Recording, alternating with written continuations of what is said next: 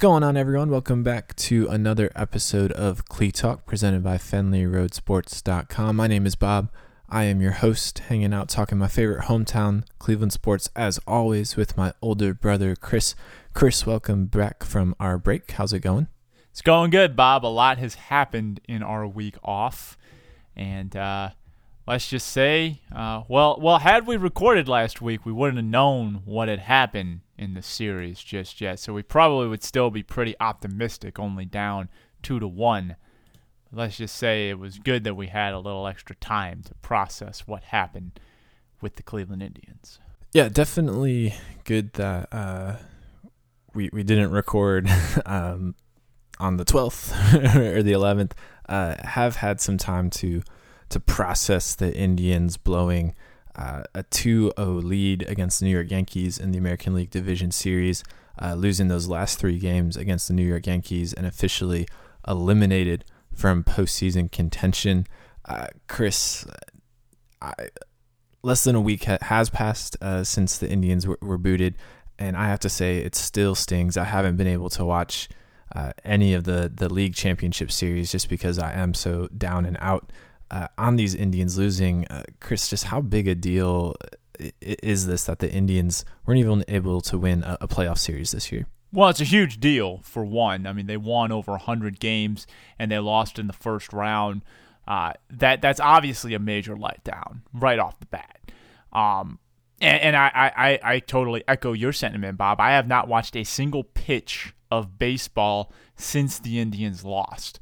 Uh, my boss today was talking to me about some of the games, and and I'm I could just see in his eyes, like as he was talking, that I was looking at him like he was speaking a foreign language because it began became very clear that I had no idea what he was talking about because he just started going right into plays and stuff. And I'm like, I'm like, I haven't watched anything since the Indians lost. It's just been too painful. I can't bear to look at any of these teams still playing baseball because every time if I were to try, I'd be like, it should be the tribe right now, yeah. especially the ALCS. Yeah. I, I can't watch the ALCS at all because that will definitely happen. Obviously, in the National League, uh, you know they don't play over there, but it, it, it's it's it's a huge letdown. I mean, how can you say you can't say it any other way? They choked. They completely choked. Yeah. They were up 2-0. They had not lost back to back games in seven weeks. August 23rd, I was actually at the last time they lost two games in a row. And then they go on the 22 game win streak, but still, even when that streak was snapped, they didn't lose two in a row.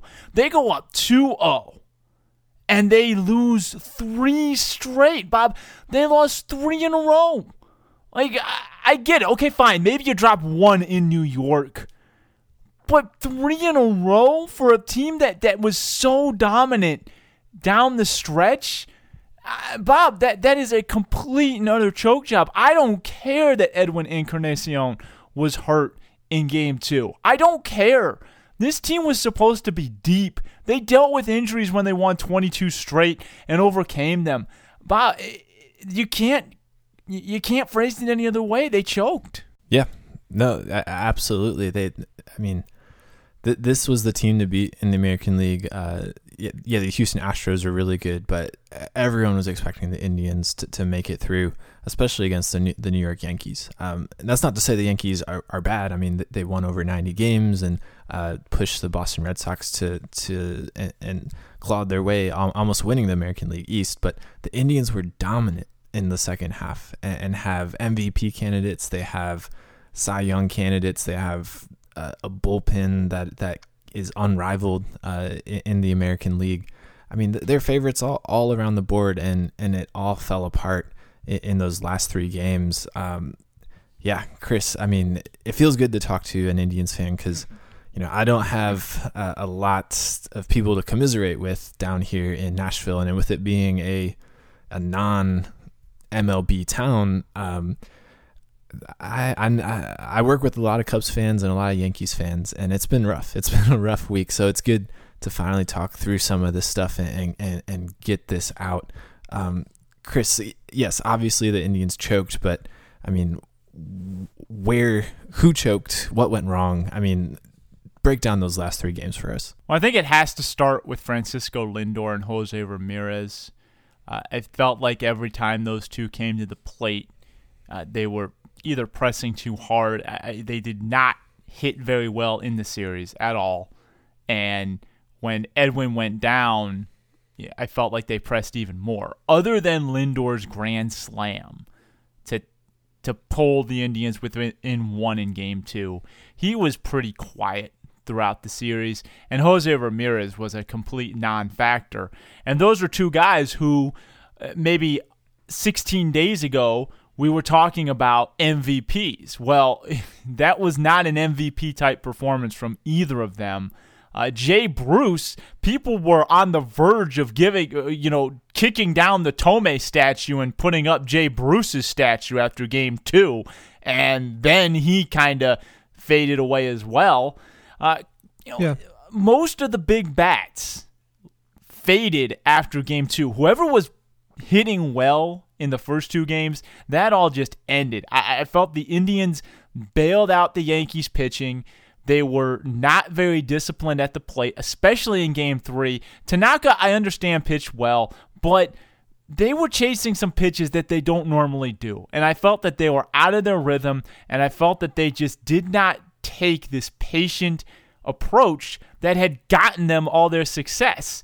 And it just it just felt like every time they came up, they were trying to hit a home run. They were trying to be a hero instead of just – doing what they do best, and that's stringing hits together and being a deep, talented one through nine lineup. And, and so I, I, I lay most of the blame on the Indians bats who just went completely silent after game two. Yeah, not not just I mean their bats. Um, you know, we you got good production on Roberto Perez and Yan Gomes and, and the bottom end of that lineup. Um, but the big bats up front, the the one through five guys. I mean, Jason Kipnis, 182 batting average. Jose Ramirez, 100 batting average. Only two hits in 20 at bats. Francisco Lindor, only two hits. So remove that grand slam, and he has one hit in in the, his other 17 at bats, playing all five games. Encarnacion, yeah, he, he hurt his ankle. He went hitless though. He played three games and did not get a single hit. Michael Brantley, who subbed in for Encarnacion, one hit only. Uh, Lonnie Chisenhall also going hitless. I mean, Chris, this is this lineup uh, absolutely choked. They were pressing. They couldn't do anything. I mean, Jose Ramirez is is an extra base machine. Did not have a single single extra base hit. Uh, all those guys that I mentioned kind of give me pause to put any blame on Jay Bruce because I felt like, yeah, even though he didn't have his power numbers, uh, in those latter half of the games, he was still getting on base and, and, and producing. Uh, Ramirez, Kipnis, Lindor, Encarnacion, huge no shows. And, I, I, totally agree with you. Uh, but Chris, it, it was more than just the bats. I mean, Corey Kluber in two starts did not look like the Cy Young candidate, nor the postseason hero of last year. Uh, really shaky starts in, in game two and game five. Uh, and then the defense just caved in in game four and five, seven errors over that span. Giovanni Urshela, who whose sole purpose uh, starting for the Indians is his solid defense, two errors in, in game four. Uh, it, it, wasn't just the bats. It was it, again, it was complete choke job uh, from just about everyone. The the only people that came in and did their job, I'd say, were Carlos Carrasco, who pitched brilliantly uh, in, in, game three, uh, and, and, Trevor Bauer, who I mean, did not get the, the the backing of the defense in his second start, but that first start he was absolutely lights out, and, and he did what you, you expected him to do in in that game four. So the starting pitching maybe not so much, but when Corey Kluber has a, a plus ten ERA over two games, uh, it's hard not to put some blame on them as well. Oh, oh yeah, the pitching definitely deserves its fair share of the blame. But Bob, you said it. Bauer and Carrasco stepped up. Carrasco pitched outstanding in game three. Bauer was off the charts in game one. And Bauer, you know, he's going to get tagged for a lot of things that, like you said, don't belong to him because four errors led to six unearned runs in game four. That is beyond disastrous and especially bad when you're you're the team that led the league in defense by a considerable margin. How they played that awful in the field in game four is astonishing I mean, look, I get it. You know, errors happen. One error happens. Four? That's ridiculous. You're never going to win a playoff series if you commit four errors in a game and seven errors in the last two games, as you said. That's just, it's just, it was, it was a disaster, Bob. It was a complete and total disaster, games four and five and you you just felt it slipping away when Severino hit that second home run off of Kluber. You just it, the two run shot when he hit that. That's when I'm like, oh my gosh, they're actually going to lose this series because you, it, it was just the Yankees jumped on Kluber right away. You could tell he didn't have it, and and it just went all downhill from there. But but yeah, Corey Kluber, huge disappointment. And I am sure he is counting his lucky stars that those Cy Young ballots were already in because if they saw his playoff performance, well, I don't know if he'd win. I mean, Chris Sale didn't exactly light the world on fire, but he did come out and, and pitch a, a great, great bolt, you know, in relief for that Red Sox series. So I guess that was a little bit better than Kluber. I, am just saying. I don't know if there was anything wrong with Kluber. I don't know if there was an injury or whatnot, but he he was terrible. And and when you have your ace on full rest two games and you lose both those games, that that uh, excuse me, they won game two, but they went down eight to one. And but yeah, by a miracle they won that game. Exactly I mean. right. I mean, it, you know, really the only game the Indians played well in was game one. I mean, yeah. the Yankees outplayed them in game two, and, and, you give the Indians credit for coming back, but the Yankees outplayed them most of the series. And, and that's the astonishing part is that the Indians just – they just fell apart. It fell apart uh, in all facets of the game. And just a quick correction: uh, Gregorius hitting those two home runs. Severino, obviously, yeah, Severino's obviously do- dominant. My bad. and and and also had a had a really good strong showing in, in Game Four.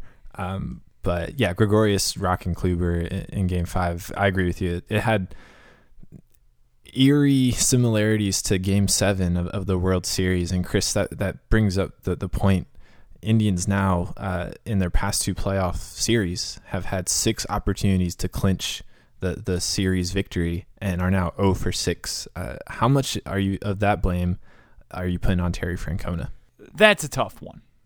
Um, the World Series especially because those last three games he had to start three pitchers on short rest, which again you could blame Terry Francona for not starting a fresh arm in Game Four, so he wouldn't have to do that, but I don't know if I blame the World Series on Terry Francona. This one, though, it's tough because I, don't think I'm blaming Terry Francona. I, I, I don't think I am. I, I don't think I'm there yet. Um, I I, just, I think the team, the blame is on the players in this case. Just because Terry has shown us so much over the last two years and I don't think that there was a managerial decision that screamed out at me. You know what I'm saying? I, I don't think that, yeah. that that he made a decision that led to the collapse. I, I just think the team fell apart. I mean, the, the only one that sticks out to me is Urshela obviously fell apart in game four. Yandy Diaz not in the lineup or not on the roster. Uh, maybe that roster decision made might have made a difference. But if, if we're talking about the decision to start Urshela over Yandy Diaz, a lot of other things had to have gone wrong. Um, yeah, it's hard. I mean, yeah, I, I, you know, last year was such a surprise that they got to the World Series that they went up three one against the Cubs. Um, they didn't underperform in those three games. Uh, they just got they got outplayed more or less. I mean, there was uh, you know that big error by Naquin um, and a couple other errors uh, in those games, but it wasn't a complete collapse like these three games. Um, I, I, think if the Indians, you know, it's only been a week, but looking forward to 2018, if they win the American League Central again, have a strong roster, healthy, uh, you know, have award candidates heading into the postseason, uh, and the Indians fall apart again, I mean, that's a trend. And, and I think Terry Francona is going to get a lot of the blame and, and, might be missing a job at that point.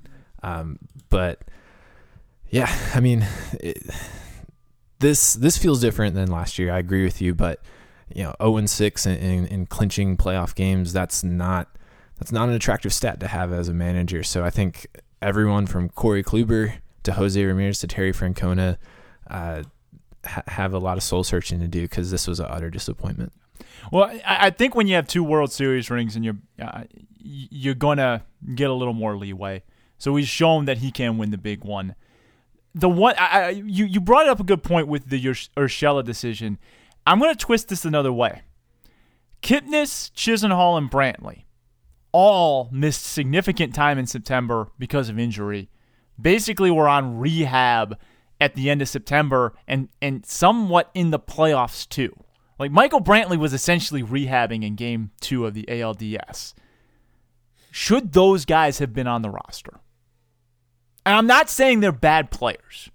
I'm just saying, based on the fact that they couldn't rehab, they clearly were not themselves should those three guys have been on the roster? We debated this earlier. Should Kipnis and Brantley have been on it? And I think a lot of people trusted Terry Francona. And I'm not saying that that that, that trust was misplaced, but I think a lot of people scratched their heads when all three of them were on the roster. A couple other key contributors like Dan Otero, Yandy Diaz were not. And, and so th- there's one thing that I might question Terry Francona on is why rely on the three guys who still needed to get back into form? And, is is the playoffs the best place to do that? Yeah, I mean, uh, Kipnis uh, of the three had had the longest. You know, he played essentially most of September, so I, I believe he was he was ready. Um, he, he, didn't he didn't play like he was ready. I mean, he, he had a horrendous appearance at the plate. Um, yeah, it, it's hard to you know, when, when you look at, at how this offense performed and how good Yandy Diaz was down the stretch, I mean, he had a much better second half than the first half. And, and for him to not be on the roster, um, yeah, you, you gotta you gotta think that that might have have played out differently. I mean, he would have started in place of Urshela. Those errors may or may not have happened. He might have been a spark at the plate. Uh, it, it's hard not to, to think about what, what could have been um, having Diaz on the roster in place of uh, Chisenhall or, or Brantley. To be fair to Urshela, Game Four was really the only bad game he had. I mean, he had played fine in the field up until then. Yeah, and the guy had been a phenomenal glove. So. I, I do think Yandy Diaz, in hindsight, should have been on the roster over Michael Brantley because when you lose your DH, you can at least DH Yandy Diaz and still have that glove in the field. Yeah. Yeah, for sure. But but again, I'm not saying that you should envision losing your DH, but in the event that you do, do you really want Michael Brantley to be your DH? That, I guess that's all I'm getting at here. Is Yandy Diaz, I think, was more ready to contribute than Michael Brantley was. Not necessarily saying they're better players or not, but based on Brantley's injury and what Yandy did down the stretch, probably deserved that roster spot over Michael Brantley. Yeah, I would agree with that. Well, Chris, uh, this is an Indians team stacked. I mean, one of the best relievers in the game, Andrew Miller, a Cy Young candidate and Corey Kluber, a couple MVP candidates in Jose Ramirez and Francisco Lindor, one of the best managers in the game. They won a, a record uh, number of games in a row. They, they they have the American League win streak this season uh, American League Central title. To say that this is a disappointing season would, would be an understatement, but in the pantheon of Indians' disappointments, Game 7 of, of the 1997 World Series, Game 7 of the 2016 World Series, uh, where does this rank in, in disappointments? Number one. I, I'm going to place it above both of them. And here's why. Because in 97, obviously, was very heartbreaking.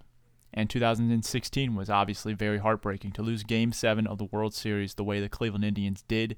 Uh, it, it, you know, 97 especially still kind of haunts me to this day.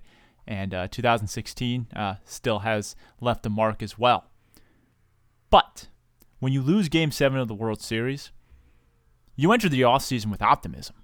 You enter the offseason saying, wow, we were that close. We're going to get it back. I mean, this team, just one little play. And, and eventually you start thinking about how awesome the experience was of being in the World Series. Okay. And, and as disappointing as losing in the World Series is, and it's disappointing, and Cleveland did, has done so twice in very epic fashions at the end of the day, you still got to play in the World Series. You still got to experience a World Series. And I think most fans, while they regret the way it ended, still look back on those teams. Bob, when you talk about the 90s, the first years that come up are 95 and 97. It's not a coincidence they got to the World Series that year. Same with 2016. They're, they are ultimately good memories. Nobody talks about 96. Why? They were upset in the first round by the Baltimore Orioles after having a phenomenal year. I compare this to that 96 team. Now, obviously, not quite as many wins, but I believe 96 team won 99. And they, they didn't even make it out of the first round. They were upset. This has that feel. This has a sour taste, a sting. And especially since, Bob, in my lifetime, this is could be the closest they ever get to, to winning the World Series. And, and they didn't even get there, but they had such a dominant team that it felt like they were just going to do it. And to lose the way they did is just gut wrenching, heartbreaking, and bitter.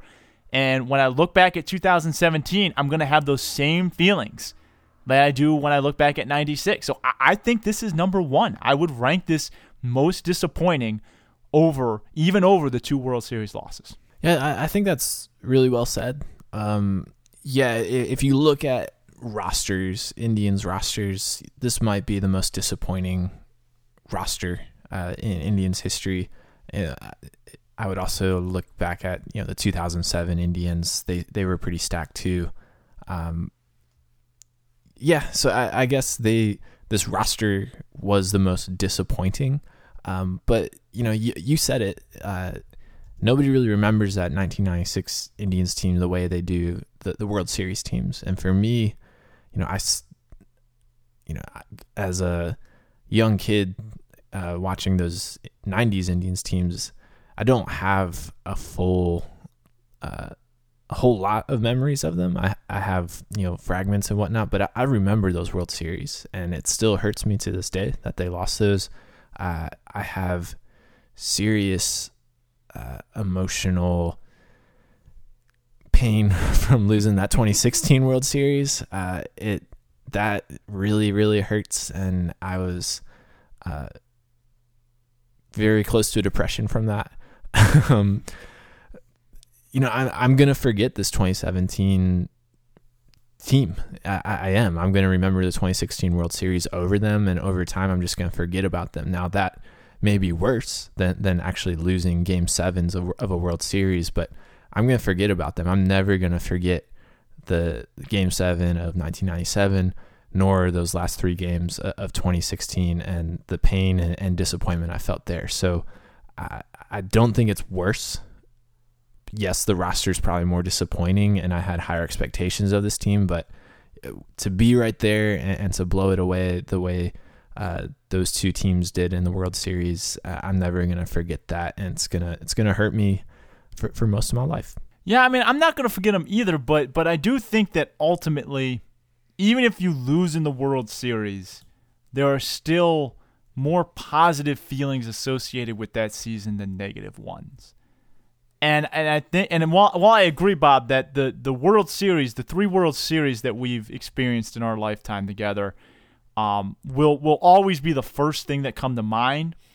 If you bring up the winning streak to me ever again, I'm just gonna be like, yeah, whatever. I don't care. Like the winning streak now just becomes another symbol of heartache. That it was a great thing that that just ultimately doesn't matter without a world championship.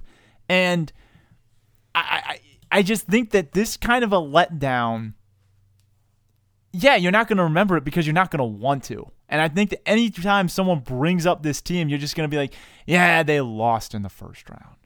and it's just going to be a bitter memory. And and I just I feel like that is more disappointing than the heartache of losing a World Series, especially the agonizing way the Indians did in 97 and 2016 both in extra innings. Well, no matter what how how you spin it, it's still uh, very upsetting, very disappointing. Uh, how you rank it doesn't matter. It's, I mean, any Indians fan uh, has to be still thinking of what went wrong in the ALDS. Uh, but Chris, we will now look forward a little bit uh, and wrap up this Indians season. A couple key free agents are, are set to uh, hit the market. Jay Bruce, Bryan Shaw, Carlos Santana, Joe Smith, and Austin Jackson will all be unrestricted free agents in 2018. Uh, and there are also some club options uh, that the Indians can pick up on Michael Brantley, Josh Tomlin, and Boone Logan.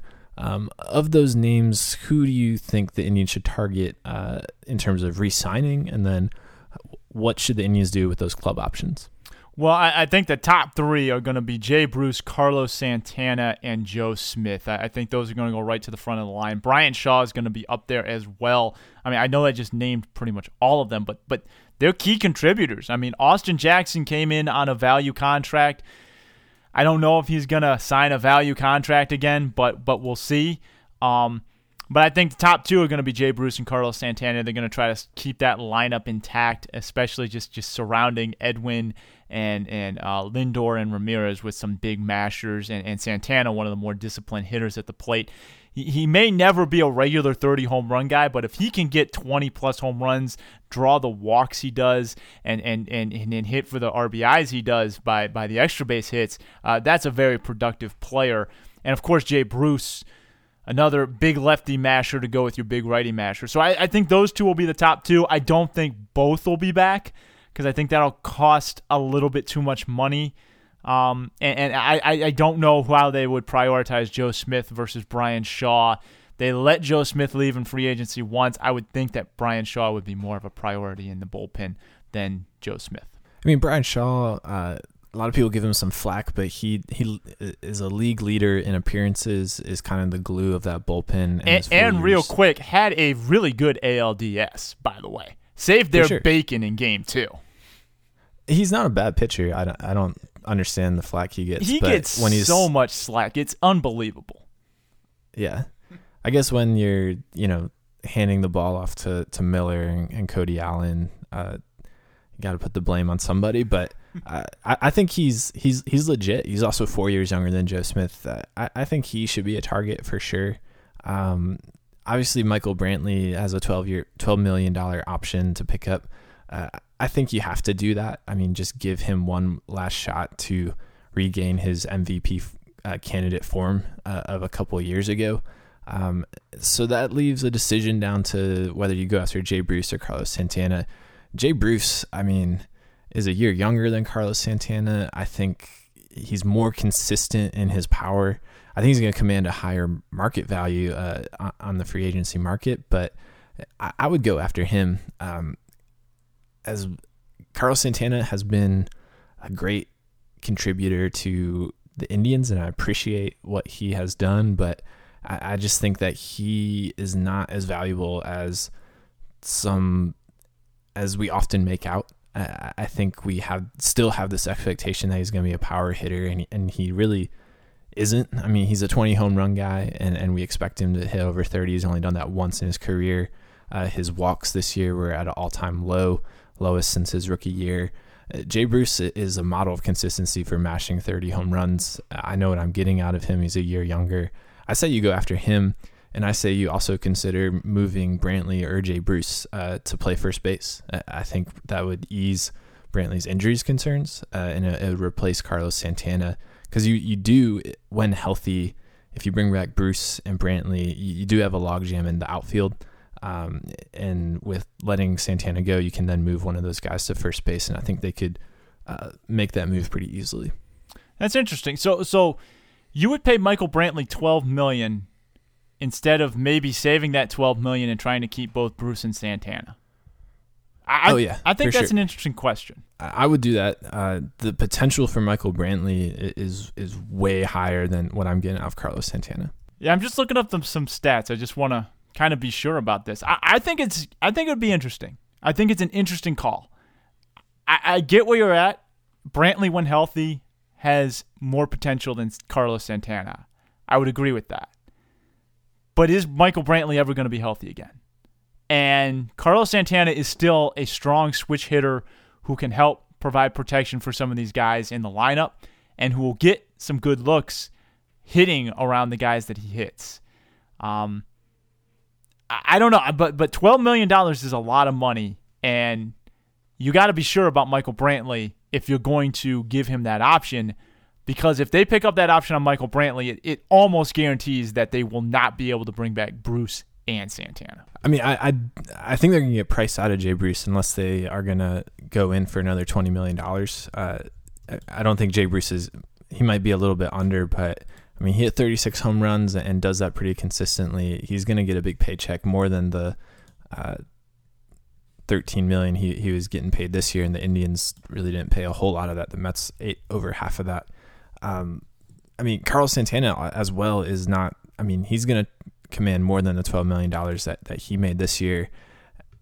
I, I think, given that, you know, not even having to negotiate with Michael Brantley, just picking up that option. I think you have to do it because, and consider moving him over to first base. I, I, I think that could help. I, I just think given of those three, Michael Brantley, when healthy, uh, is is so valuable and, and so good, and is a true, you know, front of the front of the lineup hitter in the number two or number three hole and, and can do so much and, is doesn't strike out. He walks more than he strikes out, which is a rarity. Uh, I, I just think you, you have to give him one last shot. Yeah, I mean, I, I, look, certainly I wouldn't complain if they brought Michael Brantley back. I'm not saying that they shouldn't. Um, but I also think it's it's an interesting decision between the three because I, I think at most you're only going to get two out of those three. And again, 12 mil is a lot. And with both of them commanding raises, if you can take that 12 mil and keep both, it, will be it'll be interesting to see how they approach it. I do think they will ultimately pick up Michael Brantley's option or somehow keep him on this team because he's meant so much to this club and, and he's been such a good contributor. And he still, when healthy, is one of the better players in the baseball. So, you know, it's not just sentimental here. He can produce. Um, it, it's going to be a, that. I think that triangle of players, Bruce, Santana, and Brantley, will be the, the most interesting element of this offseason. And, and the Tribe front office has some pretty tough choices in front of them. Yeah, they do. I, am curious to see what their budget is. I mean, obviously, they surprised a lot of people going all in on Encarnacion and, and forking out $20 million a year on him uh, last offseason. Are they going to stay put? Uh, are they going to spend some more? Because they could easily, I mean, there's been a power surge uh, in the MLB. There's not going to be a shortage of good bats uh, on the open market, and I think they could they could find other replacements for for guys like Bruce or, or Santana at at key corner power positions in the outfield and first base. So it'll be really interesting to see what kind of budget they're working with. I do think they will be more aggressive than we are accustomed to just based on the fact that they were aggressive in 2016 at the trade deadline and in the offseason. And then again at the trade deadline here, getting Joe Smith and Jay Bruce. So I do think that this Indians club has turned over a new leaf, and, and I think they recognize that this is a, a this is the time to strike, and they're willing to pay for it. So I, I do think they will be more aggressive than than historically they've been. Yeah, I hope so. I mean, that would be great. I mean, you got to go after it when you got the shot. I mean, you don't get many of these. No, for sure. Yeah, you, you have to. Well, um, try and remember the good times with this Indians roster. You know, the win streak, the, the second half, um, but definitely ended on some sour grapes. And I'm not sure uh, I'll be thinking too fondly of this 2017 Indians season. But that is a wrap for that. Obviously, there's some some playoff baseball happening, and we might check back in on the World Series once it happens, but um, a little too soon to to check in on it now. Let, us move on, Chris. Uh, baseball ends and, and, basketball is set to tip off this week. Uh, the Cavs hosting the Boston Celtics. Um, Chris, a lot of non-action by the Cavs in the first half of the offseason. Uh, and then the second half, uh, crazy things happen. Kyrie Irving getting traded to the Celtics, Jae Crowder, Isaiah Thomas added, uh, Jeff Green added to the roster, Derrick Rose, Jose Calderon, and then Dwyane Wade uh, in, in, the last month. Um, a very different looking roster, but you know Kevin Love, LeBron, they're still there. Uh, with all the roster turnover, is this Cavs roster better or worse heading into 2017? I think it's deeper, definitely. I think when you add Jae Crowder and Dwyane Wade, you got better on the wing and you got deeper overall. I think Derrick Rose is an improvement at backup and, and will will be starting point guard until Isaiah Thomas is healthy. And and Isaiah Thomas is probably the only spot where you got a little weaker because I do think he's weaker than Kyrie Irving, but he's not a bad replacement for Kyrie Irving. So I think overall the roster got deeper, and so it got a little bit better overall. But I do think they lost a little bit of star power uh, because I get it. Dwyane Wade's a big name, Isaiah Thomas big name. Kyrie Irving, I think, is a better star than both of them. That doesn't necessarily mean he's a better fit so it remains to be seen if the Cavs have the high voltage necessary to compete with Golden State. And it remains to be seen just how exactly everything's going to fit together. But I think from a depth perspective, they did get deeper and they did as good as they could have um, in the wake of being held on, held hostage by one of their superstars. So I think overall they got better. I, I don't necessarily know if that's going to translate into more success in the postseason, though. Yeah, I agree with that outlook. Uh, certainly deeper, and they can ab- absorb some injuries to anybody uh, not named LeBron. Um, I, I agree. The the the talent isn't as concentrated as it was last year. You know, as long as LeBron, Kyrie, and Kevin Love were in good health, uh, you ha- you had uh, pretty strong confidence in, w- in, what the Cavs can do, and they could roll through the Eastern Conference. Um, now that it's spread out, uh, y- y- there's still some ifs and, and some question marks. You're, you're you're relying on a lot of guys to either uh, refine their form or, or, turning back the clock a little bit. And, and Dwyane Wade, Derrick Rose, Jeff Green, um, and and even Isaiah Thomas and his health. Um, that's a lot of ifs. You know, I just I just named four guys, and then you know you, you look at some of these names and uh, Iman Shumpert and J.R. Smith uh, kind of had down years last year, and Kyle Korver's getting up there in age. So everybody is coming into this roster um, with, with, some question marks, and, and, if we all of them hit and, and perform at their highest level, uh, I think this Cavs roster could win the title pretty, uh, pretty strongly. I mean, they they have some huge names that just have are, are either getting up there in age or, or have been dealing with some injuries, um, you, you have to expect that some of those guys are going to underperform, regress a little bit, or, or, deal with some injuries, especially you know Wade and Rose and, their history uh, with injuries. So um, it'll be a little it'll it'll be interesting. I mean, I, I'm very curious to see how this team performs, especially when IT gets back in January. Um, I think if they hit on enough of those guys, yes, they're better equipped to beat Golden State. But if some of those guys uh, don't perform, if Isaiah Thomas uh, doesn't come back in January or comes back a different player, uh, they may look human in the Eastern Conference and have trouble getting back to an NBA Finals for the fourth straight year. Yeah, no, that that's a good assessment as well. I, I think of those names, I, I expect the least out of Derrick Rose because he has been dealing with injuries for so long that the the fact if he's on the basketball floor, that that's the expectation for me. Um, I'm not expecting him to be a superstar, is what I'm saying. I, I think the key is can Dwyane Wade play the way he did in the playoffs for Chicago? Because obviously, you know, just like LeBron, maintenance in the regular season doesn't care as much about that. Can he play the way he played in the playoffs for Chicago last year? If he can, they kind of have the the three and a half big three because I think Isaiah Thomas will come back healthy, and if he does, that is a good enough replacement for Kyrie Irving. And, and then in that scenario, you definitely be a better team because then you have Jae Crowder, who I am confident will be the player he was in Boston for Cleveland. And that is a huge addition yeah. on the defensive side.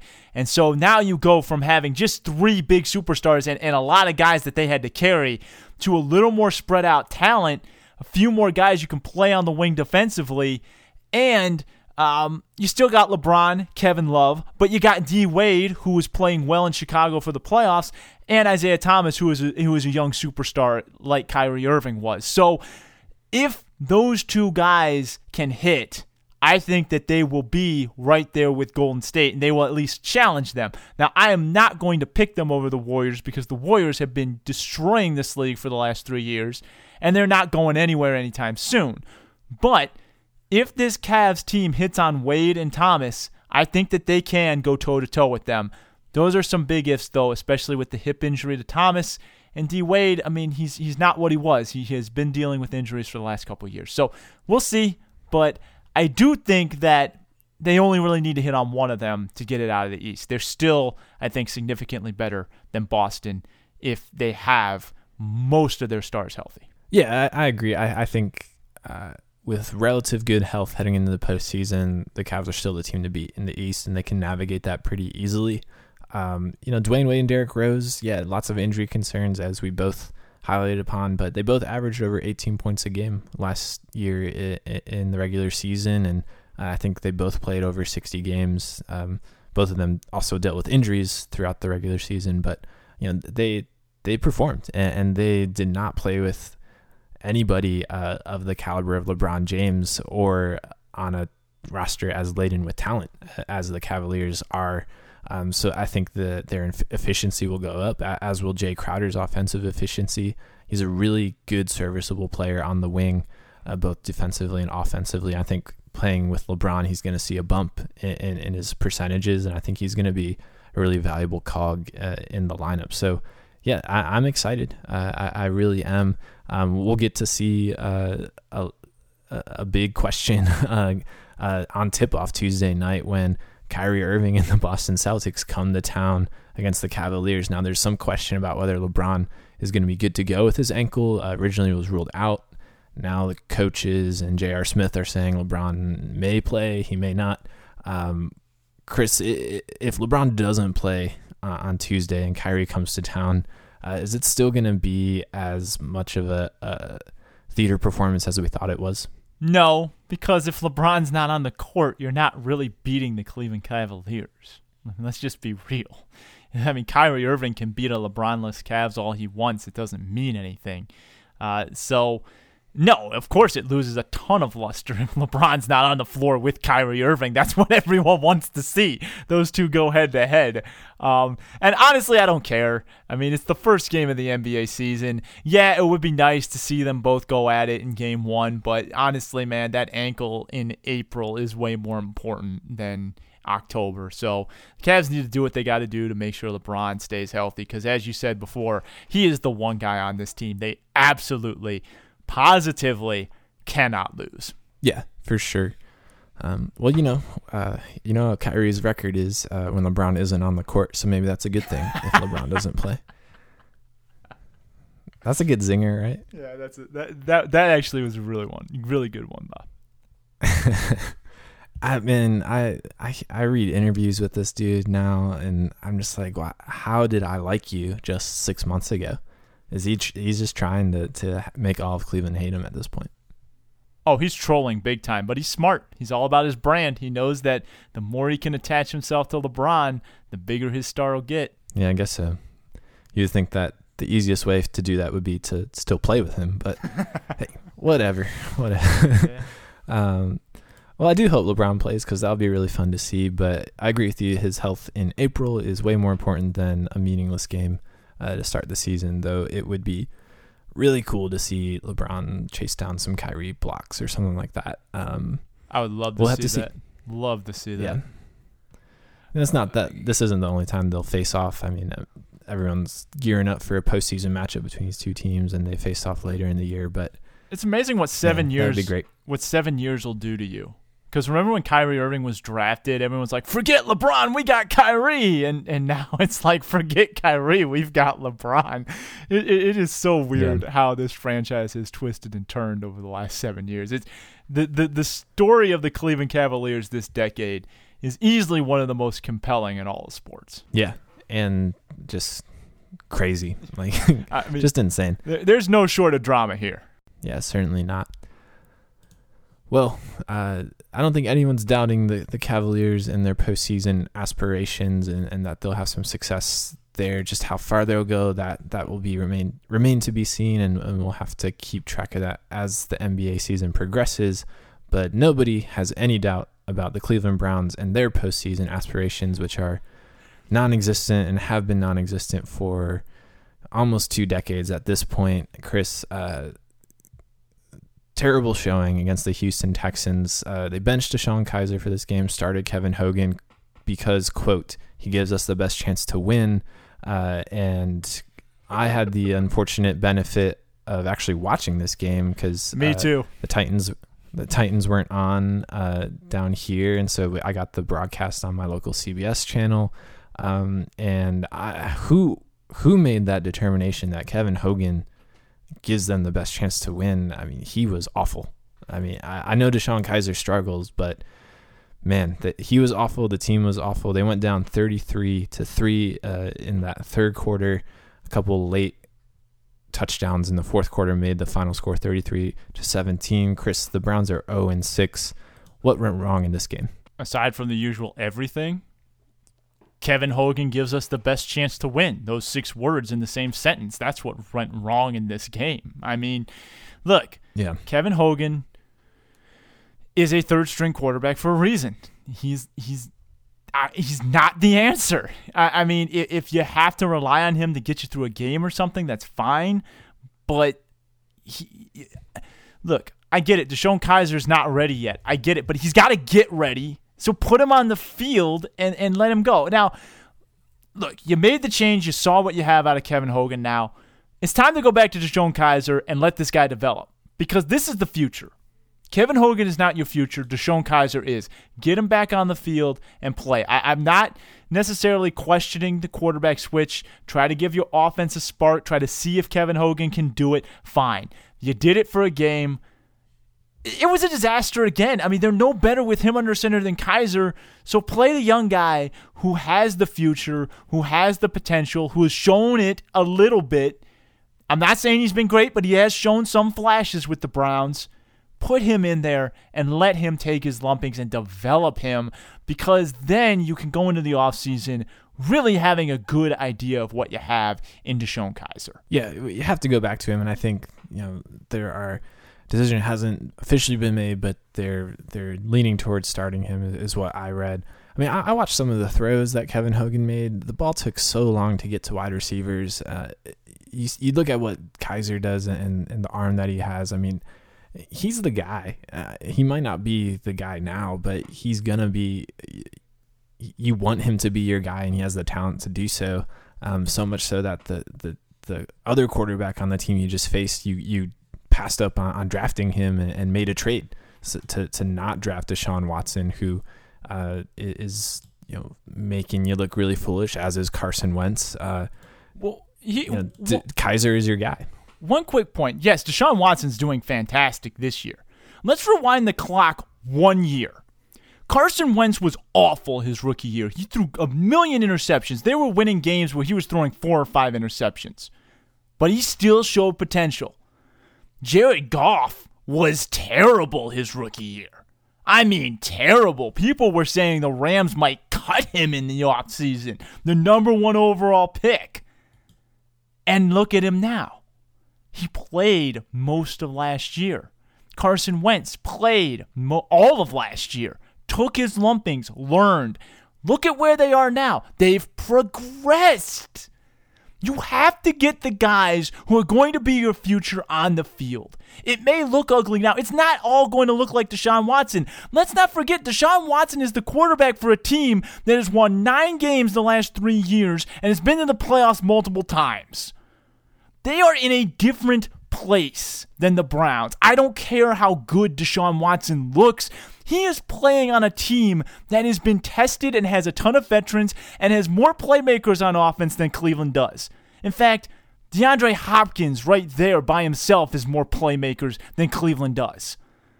I mean, to, to, to, to look at Deshaun Watson and think that he would be doing what he's doing in Cleveland is insane. All I'm saying here is DeShone Kizer's your future. You tried to give the offense a spark with Kevin Hogan. It didn't work. I get why they did it. But Kevin Hogan is not the answer. He showed that against Houston. It is time to go back to DeShone Kizer and let him develop. Yeah, I think they they will. Uh, I think he is going to start, and that's going to be that. I mean, they're not they're not going to be any better for it uh, right now, but I mean, as you said, this is all about development. Um, the one shining spot of this game, I'd say again, was Myles Garrett getting another sack, the only sack the Browns had uh, all, all game long. Now he has three sacks in two games. I mean, he looks like the real deal, right? Oh, Myles Garrett is the only bright spot on the Cleveland Browns right now. That the, the, he's finally back on the field and and he is showing that he can play. I mean, the Browns may have yeah. finally gotten a, a legit blue chip player, probably the first they've drafted since Joe Thomas if he continues on this trajectory. Yeah, he looks pretty legit and actually looks like uh, a football player. So. Yeah, and they better not wait 10 years to get another blue chipper because can you believe it's been 10 years since they drafted Joe Thomas? You can't hit yeah. every seventh year, every every year that ends in seven. It's not going to be conducive to building up a team. Well, Chris, uh, Browns host the Titans next week. Uh, what chance are you giving them of winning that game? I, I can't give them a chance ever at this point. I got to see them win before I start giving them a chance. Corey Davis might be back next week. That guy is legit. I loved him in college. And uh, if Mariota plays, I think he's going to play tonight for Monday Night Football. So if he's back and doesn't have a setback, I, I just can't see the Browns winning this game. Yeah, no, I mean, no, they're they're not going to win this game. Uh, if they do, it's going to be a huge upset and a shock. But I I don't anticipate that. The Titans, um, not off to the the start they wanted, but they they are talented. They have a legitimate quarterback. They have a power run game, and they have a surprising decent defense that certainly will take advantage of DeShone Kizer and the non-existent run game that the Browns have. So there's there's no way that these Browns are going to win Bob, this game. think about what you just said. You just said beating Tennessee would be a huge upset and a shock. Now, I'm not trying to hate on the Tennessee Titans, but man, that says something about the Browns when beating that team is a huge upset and a shock. That's, that's where we're at. What's the what, what's the likelihood that these Browns go in 16? Pretty good right now. I, I, I still don't think they're going to do that. I, I, they will get up and win at least one game. I actually I'm going to go bold. They're going to win at least three games. I think that they will get it together as the year goes on, and and and I hope that it's just noise about the regime's jobs being on their line because that that's the last thing you got to do. You you suffered through all this. Now let's let's keep going. Okay. I'm, I'm sick and tired of these one and a half to two year rebuilds. You got to suffer through it all the way and, and to get to where you want to be. As bad as it is, and it is terrible, you, you can't just hit the reset button every every five seconds. Though Hue Jackson is not making it easy. I mean, look, no one's making it easy, but at, at the end of the day, I mean, would they be that much better with another coach? No, no, definitely not. But he makes some weird choices sometimes. Is uh, is what it looks like, and and I mean, I I wanted to give him a lot of credit and, and leeway, but I mean, he's just he's just not making it easy to stand by him. Yeah, I mean, look, man, they they just you gotta suffer through this, man. I, I I think it'll help if they end the season strong. If they play, if they win a couple games, three or four games in these next 10, you can at least justify the first six being a brutal kind of baptism for a lot of these kids. And then they kind of, quote unquote, grew up in the second half. Yeah. I hope so. Because at least they'll have progress then. If you show progress, how can you fire them? Because they're progressing, they're moving forward. I really want the Browns to be good too, man. But Bob, I, I think everyone in Cleveland's just at the end of their rope. Yeah, I, it's just or you're tired. I mean, you're tired of it.